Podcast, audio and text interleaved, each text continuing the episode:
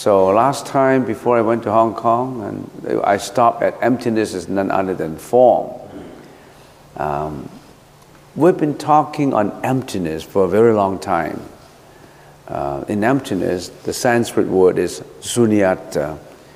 And if anyone asks, what is the most important sentence in the whole sutra, then usually since 1,000, 1,500 years ago, the, all the Chinese scholars, all the uh, Buddhist scholars and Zen monks, they all said that this is the most important. The five skandhas are empty and thereby became free from all suffering. So if we can perceive that the five skandhas are empty, we became free from all suffering. But we have to understand that just perceiving is not enough. In understanding the Buddhist teaching, it's not enough just to understand it. When you understand it, it's not a realization. When you understand it, it's not an enlightenment, it's just an understanding. So usually, when we study the Buddhist teaching, we don't stay just at the initial point of just understanding. You have to go to practice it. Once you practice your understanding, then you get into an enlightened understanding or an enlightenment. Enlight- an enlightenment is a deeper understanding, or through practice, you have arrived at a certain realization. So many people know that everything is empty um, because we all have to die. People used to say, we all have to die and uh, we we'll have to go through a cycle, and we have the four seasons. Nothing is permanent, everything is impermanent, everything is conditional causation. Um, so we understand. But when it comes to our actual daily life, we, we cannot bring our understanding into the practice because we, we're not practicing it, we're just understanding it. That's not enough. A lot of people understand, but we never practiced it. We already have explained a lot in emptiness, and we already have explained a lot in form. Form and emptiness is one and not two. They cannot be separated from each other. I will give an example. It's the bulb and the electricity. Uh, if the bulb and the electricity is separated from each other, the bulb cannot show its functionality, and the electricity has no means to express its energy. That means if we say uh, the bulb is the bulb, the electricity is, is the electricity, they're two different things. But if you get into a deep understanding, they're not two different things. They're different in form. But when we see a bulb, we see the, the form of the power. We see the material of the power. We didn't see the essence of the power. We don't know the actual reality of the power. So if we just attach to the bulb, also that's the electricity, where the electricity come from. So we don't understand its power. We only understand, we think that that's the bulb is the power. But actually, it, the bulb is just a form. The bulb can change from one generation to another, from one day to another. If the bulb breaks down inside, there's no more bulb, and we think that the power is out. The power has, is never out. The power is always there. When this body fails us, we have to leave this body when we die. The essence of it reincarnate, incarnate from one form to another. If we're not enlightened, if we still have, have to take this form, if our karmic energy has to drive us to take another form again, then we're reborn in another realm. You be, become another person. But you still have that same, we don't know what to call it. Some people call it the soul. You have to realize that it's not just the bulb, it's the power that exists.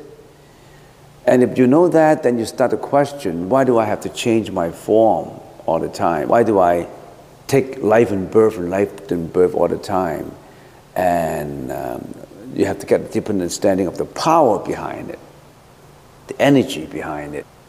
So consider it as one and the same. When you consider this one and the same and not two, then you start to think about the meaning of it. You start to think about the meaning of life. You start to think about oh, I'm taking this form, and what have I been? I'm, I'm now, I'm now, say, I'm now 40 years old, 50 years old. What have I been doing? I've been in pursuit of quote unquote happiness. I want to be happy. But have I been happy? What have I gone through? Is the definition of happiness that I'm looking for meaningful?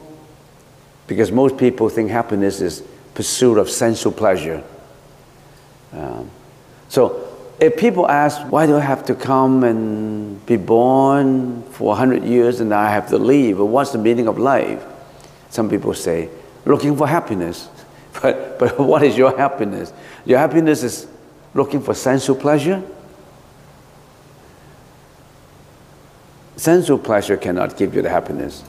Sensual pleasure maybe can give you temporarily happiness, in happiness defined in your own terms. Sensual pleasures will lead you into mental disturbance, which you may not know about. So we say, not just understanding, you have to actually get into a deeper realization and enlightenment of it and there are many ways, of course, to get into that deeper understanding. When we say form is emptiness and emptiness is form, the Buddha is reminding us not just looking at the form, looking at what is behind the form. A lot of uh, philosophers say, What is life? Life is in search of the meaning of it, if you go a higher level. Some people say life is in search of happiness. But there are philosophers who say life is in search of the meaning in life. When you go to that higher level, meaning in life, you start to put a lot of questions on how you live. Why do we come here? Why do we get born? And why am I going through all this? So, in search of the meaning of life. Apart from mind, there's no phenomena in the Chinese language, we said, Xin Wai Wu Fa. Apart from electricity, apart from the power, there are no bulbs.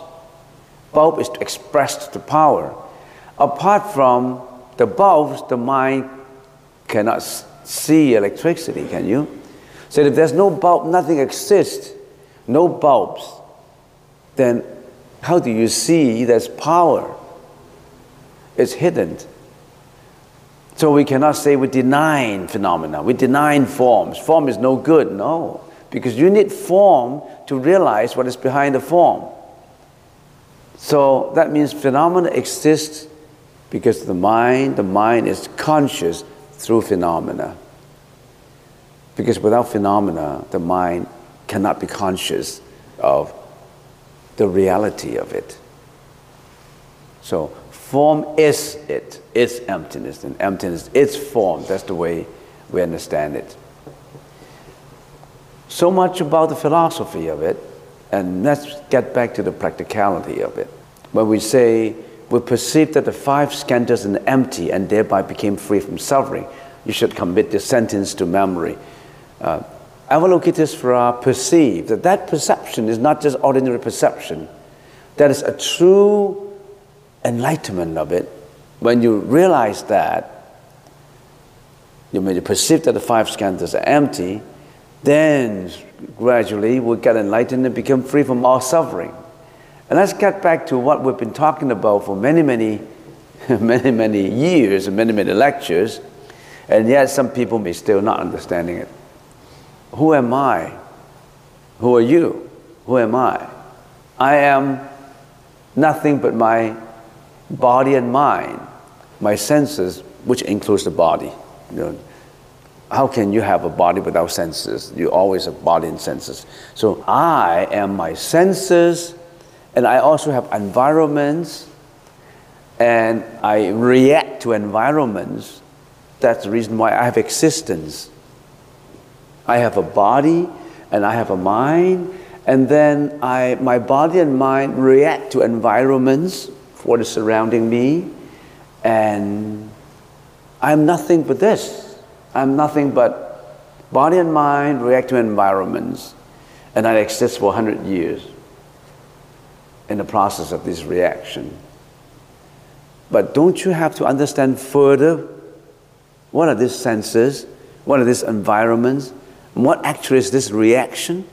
Do you think you have to understand deeper into it so that you know what the Buddha is talking about, so that you know how suffering exists, how suffering arises, and why did the Buddha, 2,600 years ago, uh, he abandoned his throne to be the king, he abandoned all his luxuries and enjoyment and sensual pleasures, enjoyment, and he went into the woods to search for that meaning of life, to search for that higher meaning of life. Nowadays, what are we searching? We're searching for sensual pleasures. We want the eyes to enjoy what we are seeing, the nose to smell, tongue, everything our senses react. We want to create that mental sensual pleasure, which is, of course, impermanent. Uh, in the process of searching for it, a lot of mental disturbances come up because some of this, many of these sensual pleasures is nothing but a stimulation of the hormones inside the body. And you think that is happiness. Let's get a little further. So we say we have senses, we react to environments. Of course, we have eyes. The eyes see materials and created eye consciousness. The ears listen to sound, create ear consciousness. The nose smells, nose consciousness. The tongues taste, so you have the tongue consciousness. And then the body. The body is an aggregate of ear, nose, tongue, and all that. In the Buddhist teaching, the body is to describe the whole of you. And the reason why we put eye, ear, nose, and tongue as a separate item is because the Buddha wants to delineate the senses out so that you know how your body react to environments. That body here, other than the eyes, ear, nose, tongue, the rest of your body, your kidneys, your heart, everything inside your skin, your bone, the blood, everything inside of you.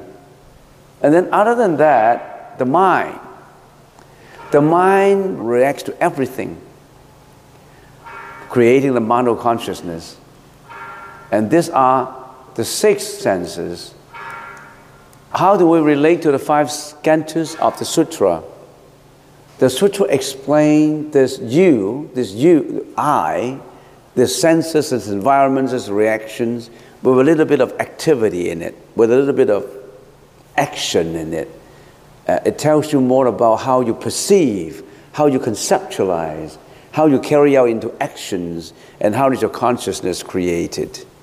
So actually, I've been showing you this slide many, many times. My suggestion to you is you can always meditate on this. You don't have to look, read a lot of books to find out this meaning.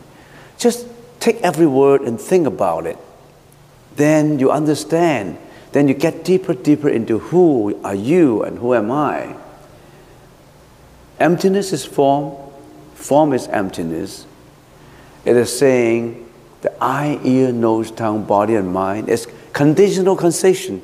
Conditional causation.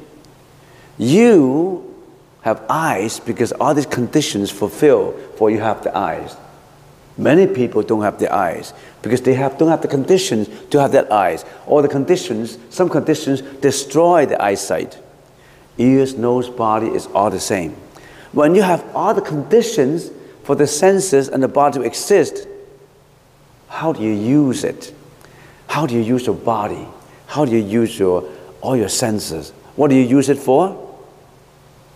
We use it for make, creating bad karma. Your eyes create bad karma. Your ears, your nose, the tongue, the body, your mind is creating a bad karma for you. We don't appreciate too much about our, our senses in the true sense of appreciation. I always remember the article that I've been repeating, I got some satori or slight enlightenment from Helen Keller's article on Give Me Three Days of Eyesight. Many people went into the woods, Helen Keller said, and enjoy nature trail for an hour or two, listening to the birds and smelling the fragrance. The eyes see the birds, see the flowers, see the trees, beautiful landscape. The nose, the nose smell the fragrance of the flowers, and ears listen to the sound, to the touch and everything. Walking on soft fallen flowers and soft grass and all that. So they have a lot of senses react to environments. And Helen Keller said, when they walk back from the woods, I'm always interested in asking them, What do you see? How do you feel? I don't have eyes. I don't have ears. I can't talk. I can only smell. I cannot see. I cannot listen. I cannot talk. So I'm deficient in many of my senses. You've been to the woods. Can you tell me what happened? And Helen Keller said the, the usual answer is nothing in particular. Nothing in particular. That applies to many people. They have eyes, they have ears, they have nose, they have body. What did they use those to do? You know, you know what you use your body to? Some people use their body to steal, their, their tongue to, to lie, their mouth to eat animal flesh, their mind to create a lot of things. What, how have you been using your senses? Do you appreciate the reality of the senses? Do you appreciate senses and use it for enlightenment? Do you appreciate senses to use it for, for compassion, for helping? Or you use it for hurting? For you use it for selfishness, for egoistic actions? That really gives us a lot of thinking, a thought to the meaning of life.